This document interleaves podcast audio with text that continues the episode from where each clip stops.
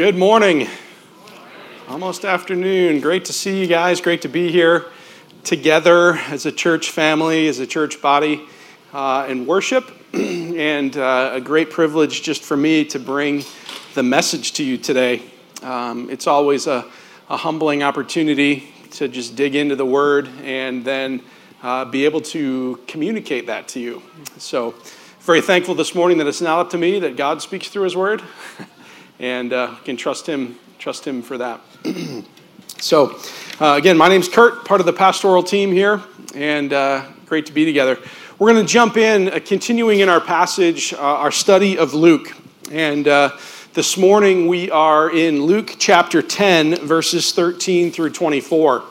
And really, it's part two of what Drew Matthews started last week he started with the first 12 verses, and it was uh, Jesus sending out the 72 and uh, sending them out to accomplish the mission of spreading the, the good news of the gospel, uh, sending them out to proclaim that the kingdom of God is near, uh, and them being a part of that. And so we're going to jump in and, and continue, to that, continue with that and see this week uh, the 72 returning and, and the significance of that and all that that means. Uh, part of the, the fun of speaking on Sunday morning is me getting to know you because this is uh, you know, one of the rare times that I get to see you from this perspective, uh, looking out at you from this angle. Uh, but it's also an opportunity where I want you to get to know me. And uh, so just want to share with you this morning just a little bit, a little snippet from my life and say, uh, I grew up about 30 minutes east of the honeymoon capital of the world. Woo! It's an exciting place, isn't it? Where is the honeymoon capital of the world? Las Vegas. No. Did I? Niagara Falls. There it is. Niagara Falls, New York, known as the honeymoon capital of the world. Amazing, right? Now, my next question is did any of you go to Niagara Falls on your honeymoon? Show of hands. Look at them all. All right, we're three for three in services today. And not only are we three for three in services, I have yet, even growing up 30 minutes east of Niagara Falls, I have yet, well, that's, yeah, okay, let me clarify that. The only people I have ever met that have gone to Niagara Falls on their honeymoon are my in laws who actually just spent one night there on their way to Canada for like a, an outdoor like camping expedition. Uh, so, man, honeymoon capital of the world, and yet I have yet to meet a single person that's actually gone there for their, their honeymoon. So what gives? Well, apparently, I've had a lot of, I had a long week this week to be able to research these important facts. Um, the early 1800s, uh, there was a, a very well to do couple from New York City that got married and went on a grand expedition west, all the way to Buffalo, New York. The world, the country was smaller then, right? And uh, hit Buffalo, turned right, took a north, north turn, and uh, ventured to Niagara Falls. And just the exploits of that trip and the, the grandeur and the wonder of seeing that, it became a destination for mm, well to do couples and an exciting, you know, real, I don't know, barnstorming adventure to go west and, and find Niagara Falls on your honeymoon. In 1825, the Erie Canal opened, which extended across the state of New York and then made it much more accessible for anyone to go. And so the popularity increased, and more and more people started going there for trips for their honeymoon and, and whatnot. Well, a lot has happened since 1825, right? Um, and what's interesting is growing up there, I have taken untold number of trips to Niagara Falls. Uh, we would go multiple times per year. Anytime a family member from out of town or friends from out of town would come visit, what would you do? You'd pile in the car and go to Niagara Falls. And it was pretty cool. All right, the first few times I remember uh, explicitly just standing there on the brink of the falls and being struck with wonder of like, wow, this is really big. That's a lot of water. It's about 180 feet high, which it doesn't sound like a huge height, right? 180 feet, until you're standing on the edge. And then 180 feet for a kid who is already a little nervous about heights is very large. uh, and even more impressive with, wow, that goes way down into a canyon and uh, all of this water going across. Um, then the next trivia question how much water flows over the brink of Niagara Falls? A little bit? All right, a lot, yes, exactly. That is the correct answer. Uh, a lot, right? Uh, and so, water is, I'm no hydrologist and discovered this trying to, to look it up that like flow rate is like somehow measured. I don't know if anybody's a hydrologist here, you could really help me out. But in tons and you know tons is all dependent on air pressure and temperature because then it changes and holy cow my eyes rolled back in my head like i just want to know how much water goes over so i was finally finally able to, to figure it out and find the information so the american side of the falls as you see which is the, the closer the, the nearer side of the picture um, it is there or i should say uh, water flows over the brink at a rate of 75,750 gallons per second. Whew, that's a lot of water uh, rushing over the rushing over the brink of the falls. Now, the Canadian side, way in the background of the picture, is much bigger. It's a horseshoe shape, and so there's a lot of surface area around the, the brink of the falls. Would you believe that water flows over the Canadian side of the falls at a rate of 681,750 gallons per second. Anyone impressed? That's a lot. That's a lot of water. And again, to stand there and to see that, you can't help but be awed by the sheer power of the water, the sheer sound of the water. Niagara Falls is one of those few fun places that you get to visit where you hear it before you see it just the roar of the water and the thunder of that water crashing into the, the basin below. Uh, really a neat thing. And again, you can't help but stand there and be awed and struck with wonder like, wow, this is really a sight to behold.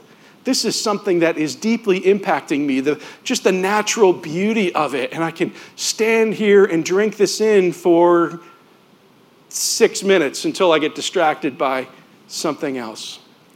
What's interesting is you go to Niagara Falls now, and certainly the falls are still there and still flowing at this unbelievable rate per second, and it is still just as beautiful as you see today. But yeah, again, not a single person that I've ever met has been there for their honeymoon, and it's called the honeymoon capital of the world. Tourism isn't quite as hot as it was back in the early 1800s and even 1900s.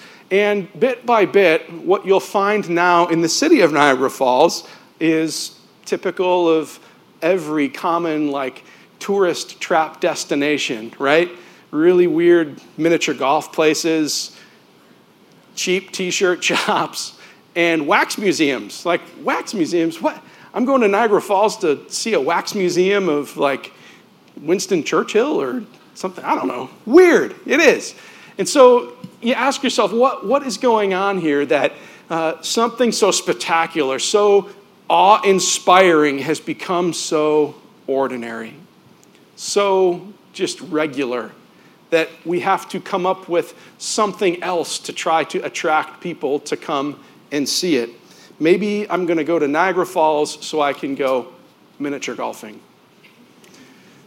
It's true. I mean, it happened in my life. Eventually, living there, uh, the, the frequent trips to Niagara Falls, again, became ordinary, and I stopped going. And so the, the family car was going to take someone who may be visiting for the very first time to see it, and I said, I think I'll just stay home. And it reveals, uh, I think, a common proclivity uh, that over time, as visits become more frequent, the wonder turns plain. And that common uh, aspect or the, the common thing that can impact all of our hearts is that a familiar splendor is reflected by my muted wonder. That even something spectacular and glorious and awe inspiring can become what is best described by that emoji, meh. What happens in our hearts becomes uh, muted wonder. As we jump into the passage today, Luke chapter 10, I want us to look at this passage, the second part of, or, or really the, the 72 coming back. I want us to look at it through this lens, and that is the lens of Psalm 103, verses 1 and 2. Psalm 103, verse 1 and 2, it says this My soul, bless the Lord, and all that is within me, bless his holy name. My soul, bless the Lord, and do not forget all his benefits. And that word bless, that charge, bless the Lord there, don't be, become comfortable with that word in the sense of it's like the southern charm of, oh, bless your heart. It's just something, you know, gentle and nice. No, the word bless there means paying back what is deserved, giving all that is due to that particular thing.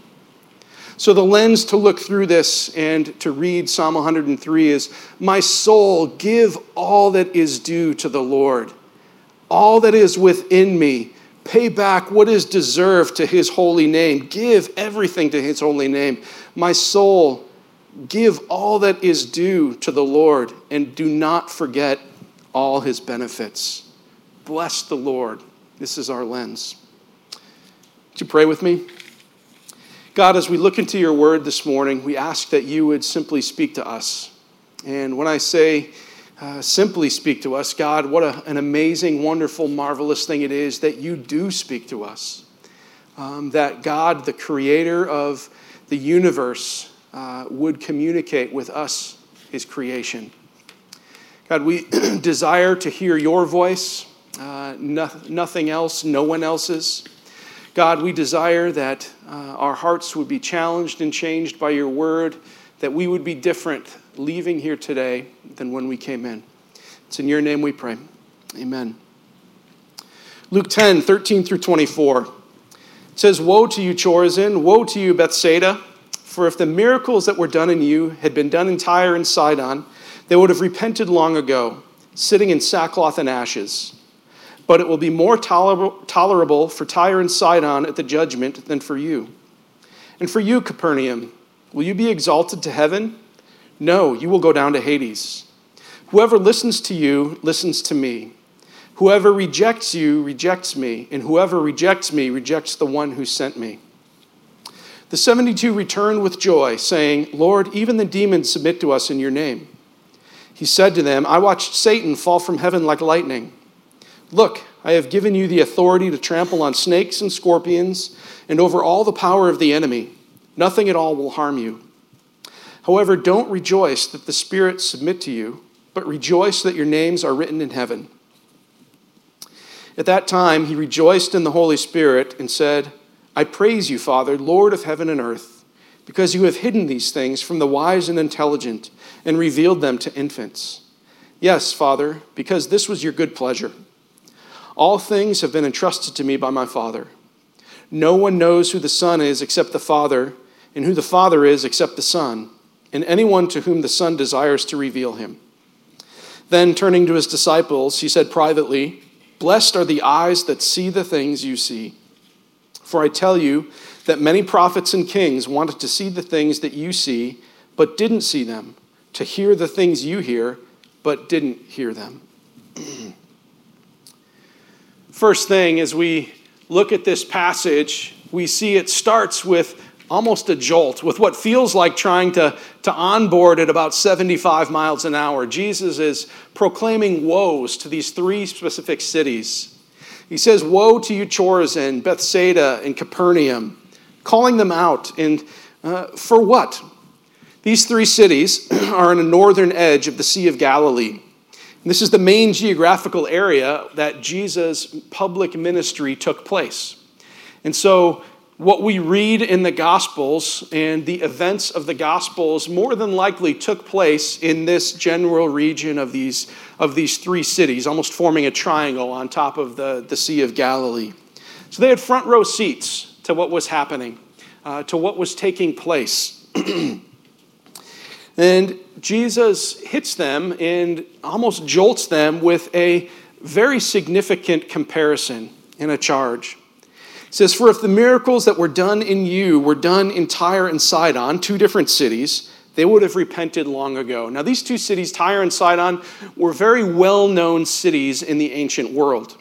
When Jesus spoke this, those two cities had long been destroyed, and so they were more legend than anything, but very well known. People would have known exactly where and what and what these two cities were all about.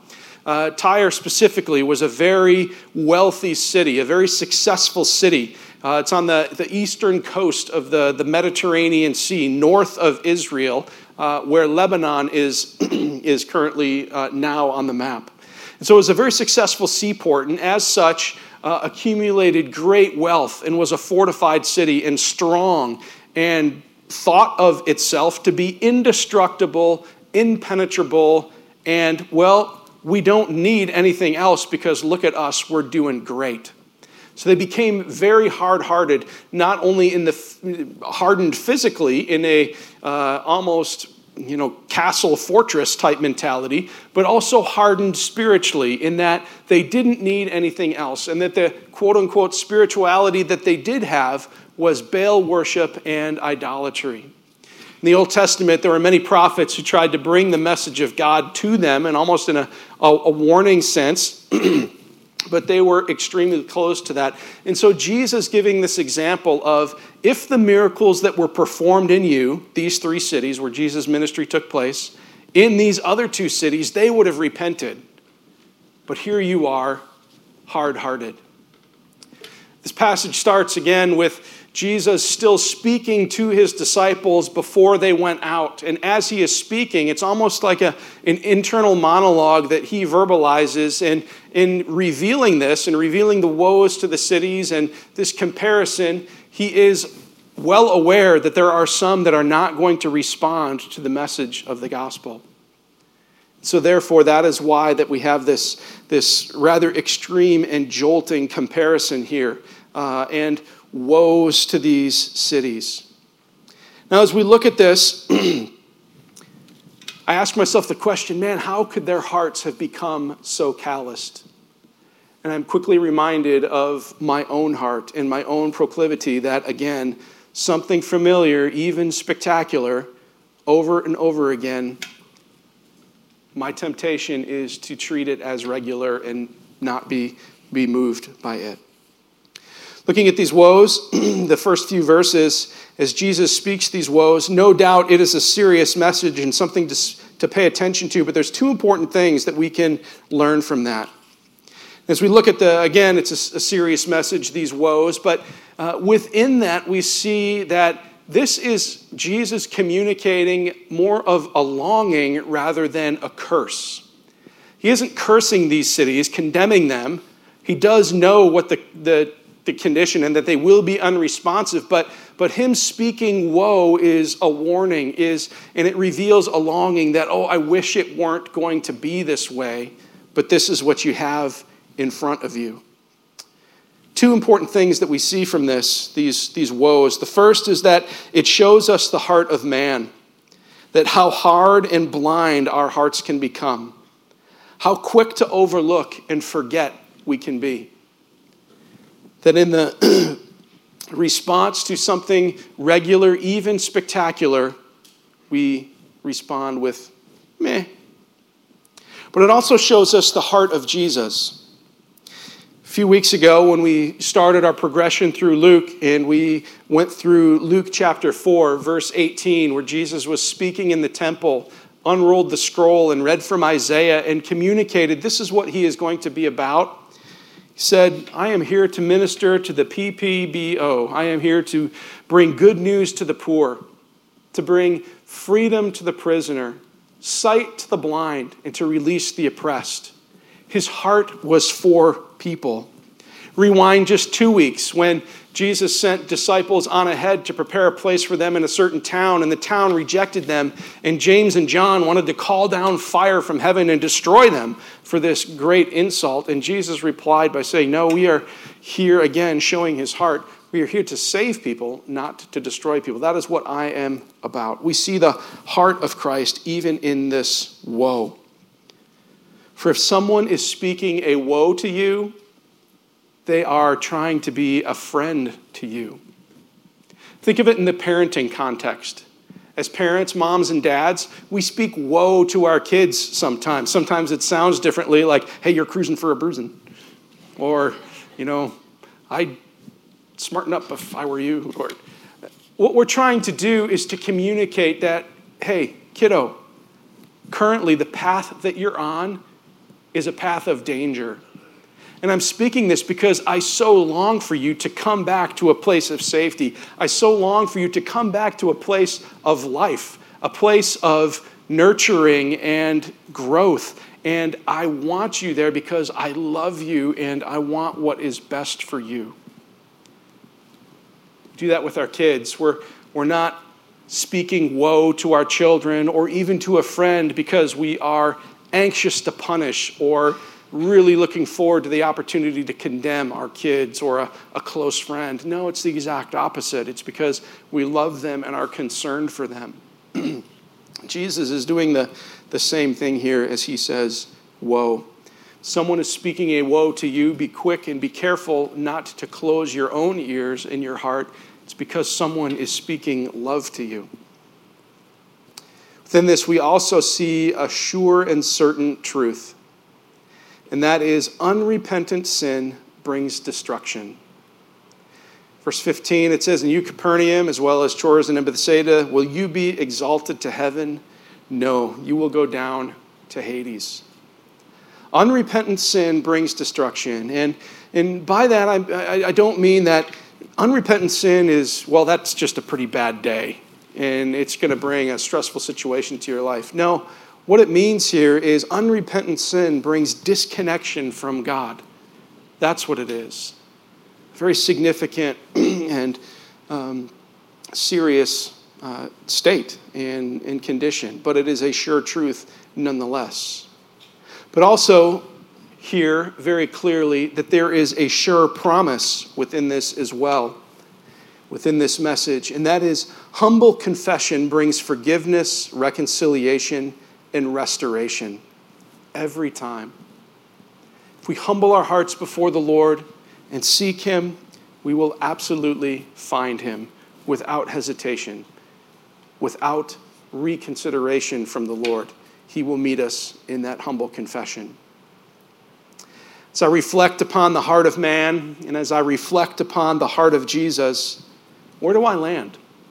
Where does that leave me? Where does that leave you? We're not told how long they're gone, but here in verse 17, all of a sudden the 72 have returned, and they have returned with, well, reports of a successful run and a really positive stretch of ministry that they've been involved with It says the 72 returned with joy, saying, Lord, even the demons submit to us in your name. Whoa, God, Jesus, we're blown away at what we just saw. That what you told us about and what you were telling us to be involved with and to do, it worked. It was amazing. I can't believe it. Even the demons submit to us in your name. Jesus responds and confirms them by stating in verses 18 and 19, he says, I watched Satan fall like lightning. He says, I've given you authority to trample on snakes and scorpions and over all the powers of the enemy. Nothing at all will harm you. What does that mean? I watched Satan fall like lightning. means as Jesus is declaring here that there is a new sheriff in town that there is a transition that is, that is taking place. The kingdom of God is now being ushered in, and things are radically different. And so his response, Jesus' response, was joyful recognition of what their success really meant. And that's the ultimate complete failure of Satan in his opposition to the redemptive purposes of God in Jesus. And what a great, glorious, wonderful, clear picture this is. I saw Satan fall like lightning. Fed thunderstorms the last couple of nights, and if you were outside and just enjoyed watching the lightning, what have you noticed about lightning? It's not subtle, is it? You don't have to, like, was that lightning? I, am not quite sure. Or if you've ever been near where a bolt has, like, hit, uh, yeah, not subtle at all. It is sure, it is quick, it is unmistakable. Jesus is declaring the defeat of Satan, the failure of Satan. It is sure, it is quick, it is unmistakable, it is going to happen. He is proclaiming that there is nothing that can stand in the way of the power of the gospel or the kingdom of God. Satan fell like lightning, a reason for celebration. It says, I have given you authority to trample on snakes and scorpions and over all the power of the enemy. Nothing at all will harm you. How we connect to that personally is, and, and understand that personally, is uh, Michael Heiser is a, a Bible teacher, uh, great expositor of the Word. And if you've enjoyed any of the Bible Project, he's in, involved in some of that as well. And he says this about this verse He says what Jesus is stating here, what Jesus is saying by Satan falling like lightning, is that Satan has no legal claim as the Lord of the dead over a citizen of the kingdom of heaven. They will never die. They will die physically, but they will live forever. Their sin has been taken care of, they are reconciled to God. The personal aspect of that, as a follower of Christ, if you have placed your faith in his redeeming power, placed your faith and trust in uh, the reconciliation that only Jesus can bring, then we understand and know that Satan has no legal claim over my life. I will never die. Will die physically, but I will live forever. My sin has been taken care of. I have been reconciled to God. How significant is that? That is glorious, marvelous, wonderful truth that we can stake our whole lives upon, our whole security upon. So, how do we do that? What does this do for us? How does this truth ground us? First, it establishes the security of my salvation. When Jesus himself said, Satan falls like lightning, he gives us power and authority over the enemy, nothing at all will harm you, that's pretty secure that's pretty rock solid. I love how Scripture testifies to Scripture, and important for us to all get into your Bible, get into the Word, and read the Word, and you see how it uh, complements itself. In Luke, I'm sorry, in John chapter 10, verses 27 through 29, uh, Jesus, we see Scripture testifying to Scripture. Jesus is sharing with his disciples here this exact same uh, concept of being rock solid and secure. He says, My sheep hear my voice. I know them and they follow me. I give them eternal life and they will never perish. No one will snatch them out of my hand. My Father who has given them to me is greater than all. No one is able to snatch them out of my Father's hand. This truth grounds me because it establishes the security of my salvation. Second thing, it grounds me because hopefully it does for you and it does for me that it energizes you for ministry. It energizes you to be used for the kingdom of God. And last week, Drew walked us through and challenged us with the sending out of the 72 and encouraged us to pray for the harvest, not just to be passive participants in praying, like, yeah, okay, I can pray for that. I can pray for you to be involved in the harvest. And no, he's saying pray that we all would be participating in the harvest. What does that mean for me? Yeah, I'm going to pray for people that they would respond to the harvest, pray that God would raise up workers, but also be praying that God, can you use me in this endeavor?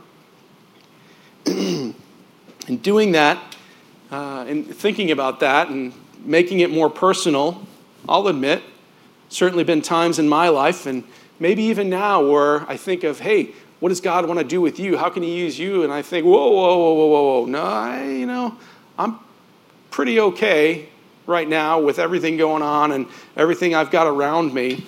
And hesitations pop up. And I want to speak to those hesitations a little bit. Because when it comes to us being energized for ministries, we have hangups and hesitations and things that mm, make us pause, as it were. And I think all of those things, or most of those things, if not all of them, have tentacles and can be traced back to one word, and that one word is security. Security is a big word and it means a lot. But security physically, security financially, security, everything that I have around me gives me my security. My family, all of it. And that can be our number one hesitation to being energized and saying, God, I'll do anything for you in ministry. I'll do anything that you lead me to. First, physically.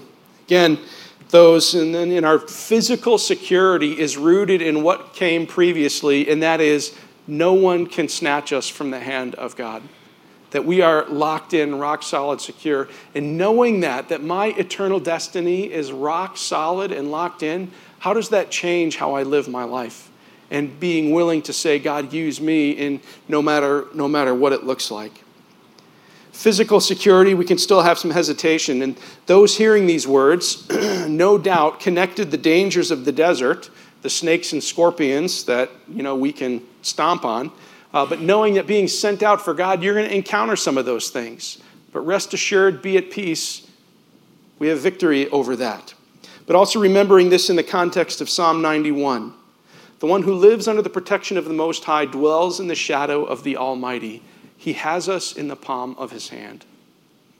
Now, that doesn't mean that uh, you will never, if you say, Hey, God, I'm energized for ministry, use me no matter what. And then I can say, No matter, you know, I, I never have to worry about finding a scorpion in my sandal or a snake in the bottom of my sleeping bag. No, it's going to be hard. There's no, no way around that, no, no kidding around that. If you talk to any missionary anyone that's, that's gone overseas, they, they won't say, oh, it's awesome. It's, well, they might say it's awesome, but they won't say it's simple. How about that? That's the better way to say it. They won't say it's easy, it's simple. No. There are difficulties, but we can face these difficulties knowing that we are rock solid secure in Him. That my life is not this brief vapor that is here right now. My life is rock solid, secure for an eternity in Christ Jesus because of what He is, or what He's done and, and who He is. the hearer knew that his life was in the hands, the hearer of this, this message in the Old Testament, in this New Testament context, knew that his life was in the hands of a God who cared and would see that his life was used purposefully, even in trouble knew that they were not immune from danger, injury, or even death of, of martyrdom, but in the overruling purpose of God, all the combined forces of evil could not defeat them. All the combined forces of evil could not defeat them. If you've had the, the privilege and the blessing of spending time around the turkey team, um, you find out what fills their tank, what really gets them energized for ministry. If you can imagine what gets Joe Stewart and Rochelle Stewart pumped up and just like wild hair and wild eyed, and I know that's like impossible to imagine Joe Stewart like pumped up. Uh, if you've ever seen that, apparently no one has here. But that was a joke. But if you want to know what really gets them charged up and energized for ministry, it is exactly this knowing that, hey, I am going head to head, hand to hand, I am going into the fight against the forces of evil, and I'm knowing that they cannot prevail against the power of God. And not just like, yay, we're on the winning team and I'm going to go like knock some heads together. No, I'm going and engaging in this battle because of what's at stake, and that is lost people coming to Christ. A priority of Jesus, the number one priority, is he loves lost people and he wants them found. He wants them to know him personally. The Western Asia team gets a chance to do this every single day in their rubbing elbows with people who have maybe never heard of the gospel. Joe and Rochelle get the chance to do the exact same thing. And last week, as Drew challenged us to be part in praying for the 72, he prayed specifically that there would be 72 from LCF that would be raised up and respond and challenged to say, God, here am I. I want to be part of this. I will do whatever it takes. No doubt I am speaking to some of those 72 people right now. And also, no doubt, I am speaking to some of the 72 that right now are thinking I'm not part of the 72. You have no clue that you're part of the 72, but you are. There's someone here, here that is. And so I want to challenge you and encourage you with this. Would you be brave enough to pray? And what I mean by that is, is you know, we, we think of God, okay, you're going to raise up 72 from, from LCF, but I've never been trained as a pastor. I've never been trained as a missionary. I'm well into my career, even, and I've got everything set up pretty a okay here and to uproot that and go somewhere, what that all means, that's like impossible. That could never happen. And we come up with all of the ways that this is ridiculous and a, a crazy thought. Because, again, that's just not me. That's not who God made me to be. God has blessed LCF with a multitude of people in this congregation who are significantly and wonderfully blessed uh, with great minds and abilities and talents in the professional world, whether that be business or education or, or whatever. Right? There's some pretty snappy people here. I mean that as a compliment. And so, my prayer is would you be brave enough to say, would you be brave enough to pray, God, would you use me? And maybe there would be an open door where I could do what I am doing now with, with uh, God, I could be who you put me together to be and, and even work in a setting in an international context. God isn't saying, I'm going to completely change you into something else to use you. He's saying, I have put you together already with gifts, talents, abilities, and a purpose, and I can use you anywhere. Would you be brave enough to pray, to say, God, maybe there's an open door where I can go work in my current field of occupation in a country that is closed to the gospel?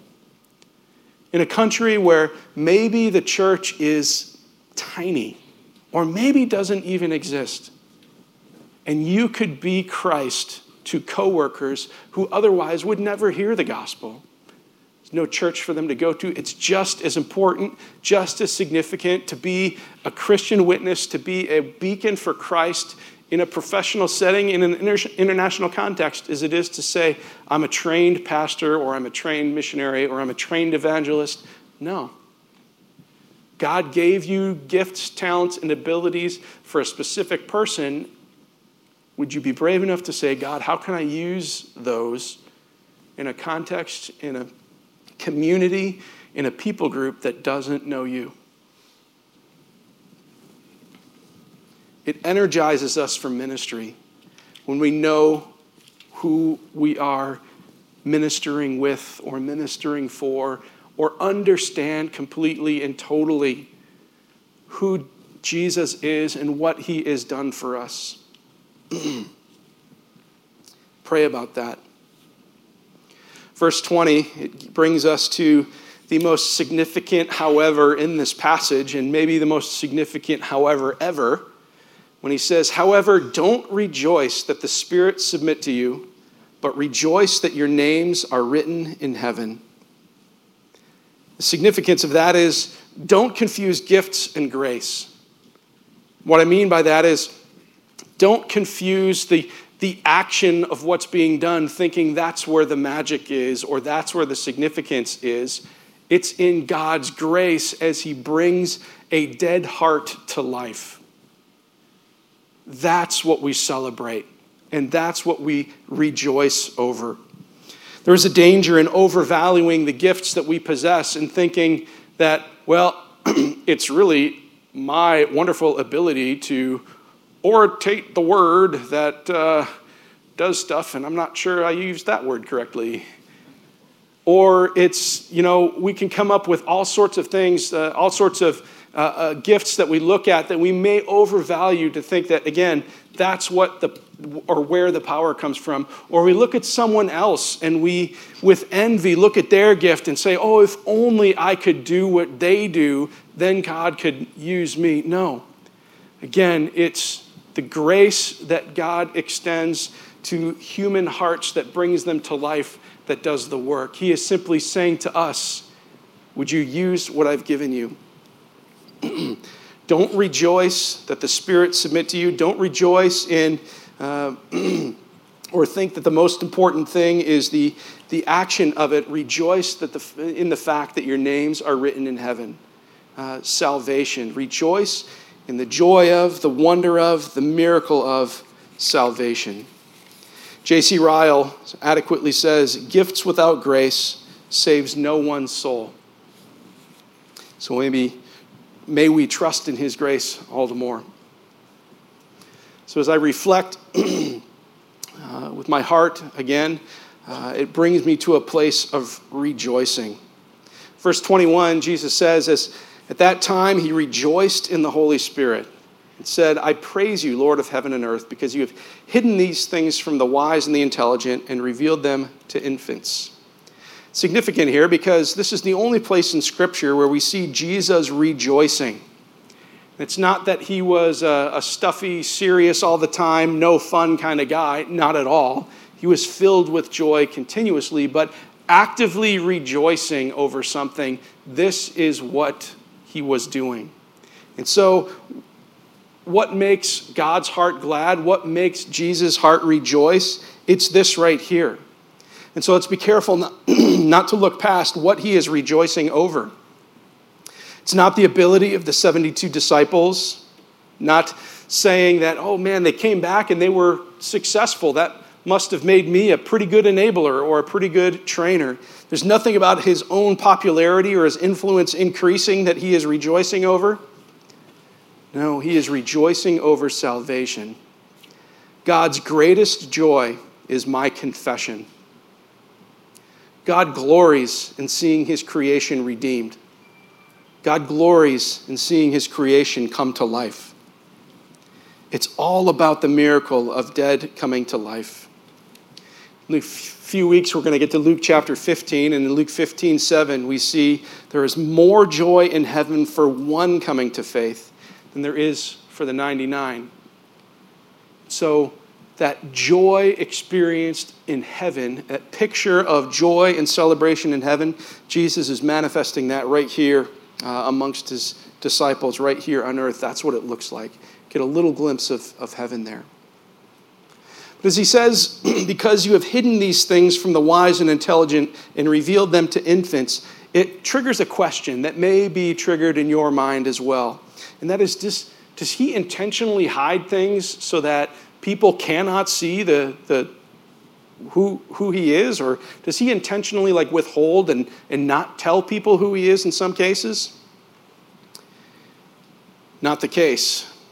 We see that Israel's religious leaders, the, the rulers of this time, and in these three cities who would have been the dominant force of this area. And I did some quick Greek study and I found that I'm pretty sure this is correct, that the word for religious leaders was smarty pants. So that Israel's religious smarty pants, they profess to know and understand God's purpose and plan. Yet their rejections of Jesus and his kingdom priorities proved that it was unknown to them. They refused to believe. The Son chooses to reveal God only, those, only to those who want to know him religious leaders were consistently requesting Jesus to perform some kind of sign which might convince them that they did not want to believe, when they did not want to believe. If you look through the, the Gospels, when these religious leaders, when the smarty pants demanded a sign or, or asked Jesus to perform a sign on demand, it wasn't so that they may believe. Often it was to try to trap him, right? We see that uh, listed a lot in, in Scripture. Religious leaders weren't interested in knowing, and so Jesus refused to perform these signs on demand. The only sign promised was that of his death and resurrection. And so their unbelief was not due to God's failure to reveal, it was the inevitable result of the people's failure to, un- to apprehend. Jesus does not and did not force his will on anyone. He chose to reveal God, but only to those who were willing to believe and accept him. It says he revealed them to infants. And that doesn't mean simpletons. That doesn't mean, you know, simple human beings or, or just babies. What that means, and I think a proper understanding of that is God is revealed to those humble enough to not think so much of themselves they think, that they think they're kings of their own heart. The religious leaders certainly were the kings of their own heart.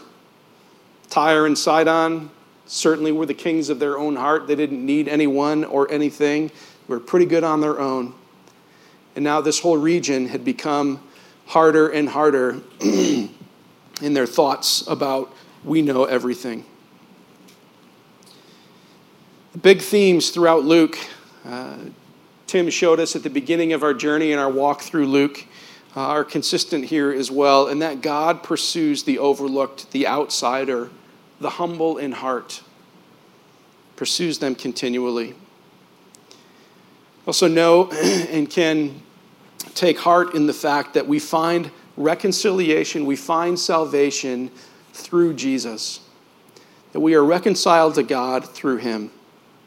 No one knows the Son but the Father, and the Father except the Son and anyone whom the Son desires to reveal him. Our reconciliation is in Christ alone. We can rejoice in the reconciliation to God through Christ. John 14 emphasizes this as well when Jesus, together with his disciples, said, Don't let your hearts be troubled. said, No one comes to the Father except through me. and if you know me, you know the Father as well. Reconciliation to God is found through Christ alone. what we find in Christ alone is again, hearts are brought from death to life. A marvelous, wonderful reason for rejoicing. Rejoice that your names are written in heaven. So my heart reflects, my heart rejoices, and now my heart responds. Jesus says, Blessed are the eyes that see the things you see to his disciples. Many wanted to see the things, but, you, but didn't see them. What things is he talking about? is he talking about simply the action of the miracles that, hey, that's pretty cool. I'm glad you were able to see that. Daily ministry of Jesus. That would be true only if we were viewing Jesus as quote unquote good teacher. Rather, today in 2021, this is true for the disciples hearing this as well, we have the most basic understanding of how great the advantages and the benefits we enjoy as believers, as a people who have lived since Jesus came into the world. Because Old Testament saints looked to a coming Messiah, a Savior by faith, and believed in a, in a resurrection and life to come, but the coming of Jesus, the reality of his birth, death, and resurrection unlocked a multitude of scriptures and cleared up numerous doubtful points which before had never been solved. What a glorious, amazing thing that you hold your Bible in your hand right now and it contains the Old and the New Testament. It contains the prophecy and the fulfillment. And we see the ministry of Jesus unlocking all of those, what were previous mysteries about a Messiah and a Savior is to come. And we can look at that and say, the picture is complete. What a glorious picture that is. And truly, blessed are the eyes that see the things you see. As I take that in, what is my response to that? What is my heart's response? Am I again lulled to sleep by even something spectacular that may have become familiar, and my wonder, my worship, my response is muted? Or will I say, God, I will unashamedly, unabashedly throw myself at you for all that you have for me? When what is indescribably spectacular becomes familiar and ordinary, two things happen. First, my wonder is muted, Second, my responsiveness is put on pause. I'm unable to respond. A deeper understanding of the joy of salvation, the miracle of life coming from death, should bring us to a deeper sense of worship and wonder, a deeper sense of our own debt to God, and a desire to give back all that is due Him.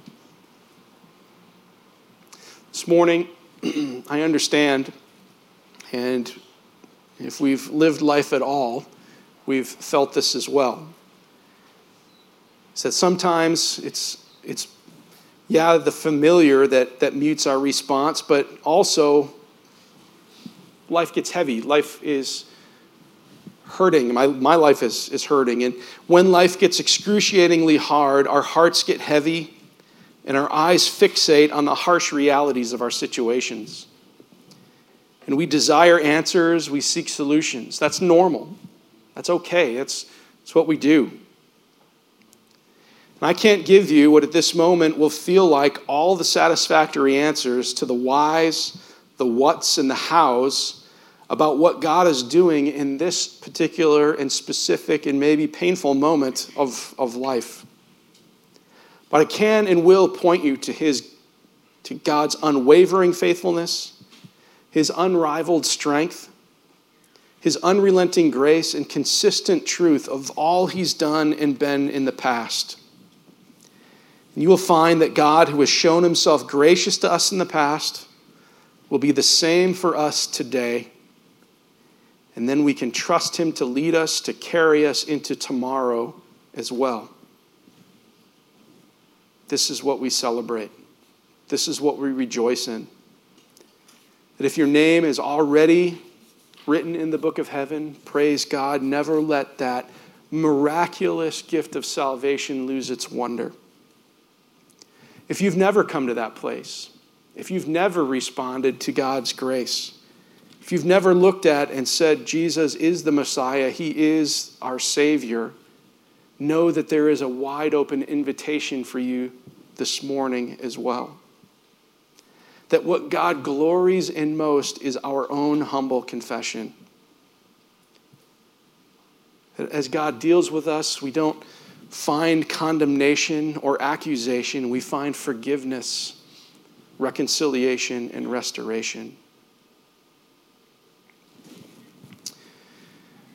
There's no better time than right now to have an immediate application and to put into practice what sometimes is familiar and a chance to really cherish it and and, and celebrate it for all that it signifies and all of the glory that it brings. And that is, we're going to participate in worship and communion together this morning.